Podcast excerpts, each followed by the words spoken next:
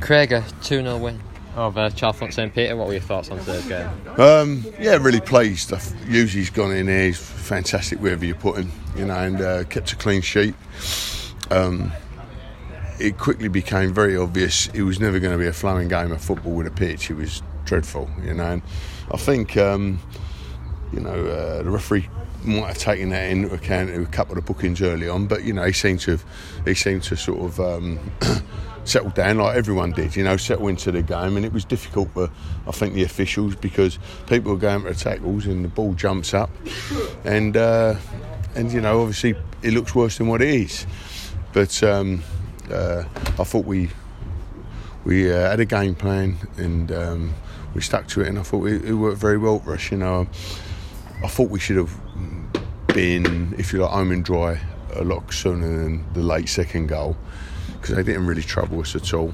And um, yeah, so come away from home, clean sheet, ugly win. Had to be ugly because he's never going to play football on pitch, that pitch, you know. And it was so yeah, the debutant's done well. Anthony over there, and uh, and um, and uh, Ash, thought they, they did very well first game up. And um, so yeah, we, we, we go on to Marlow and three wins on the trot and look look to see if we can continue this fine run of form. Yeah, he said about Hughes, he had to fill in at centre back today, got another goal as well and yeah. kept a clean sheet. I know, I know, I know. Don't don't say too much about it. He'll be in the office for more money.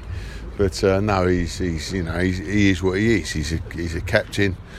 You know, um, I've, I've dug him out about the the pass at the end because I've got to find something. I can't, otherwise I'll be giving him ten out of ten every week. But no, he was he was tremendous. You know, and he you know, he's uh, he's a great leader on the pitch. He's my man on the pitch. He's, he's everything I want from a player on the pitch.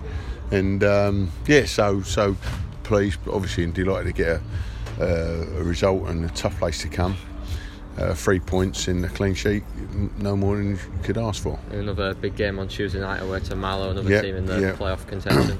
well, it is. I mean, like we've got 11 games left in, in the league, and we've got a, a semi final of a Herts Cup, and every game now is a big game because we put ourselves in that position to make them all big games, you know, and that's what I'm trying to get through to the boys.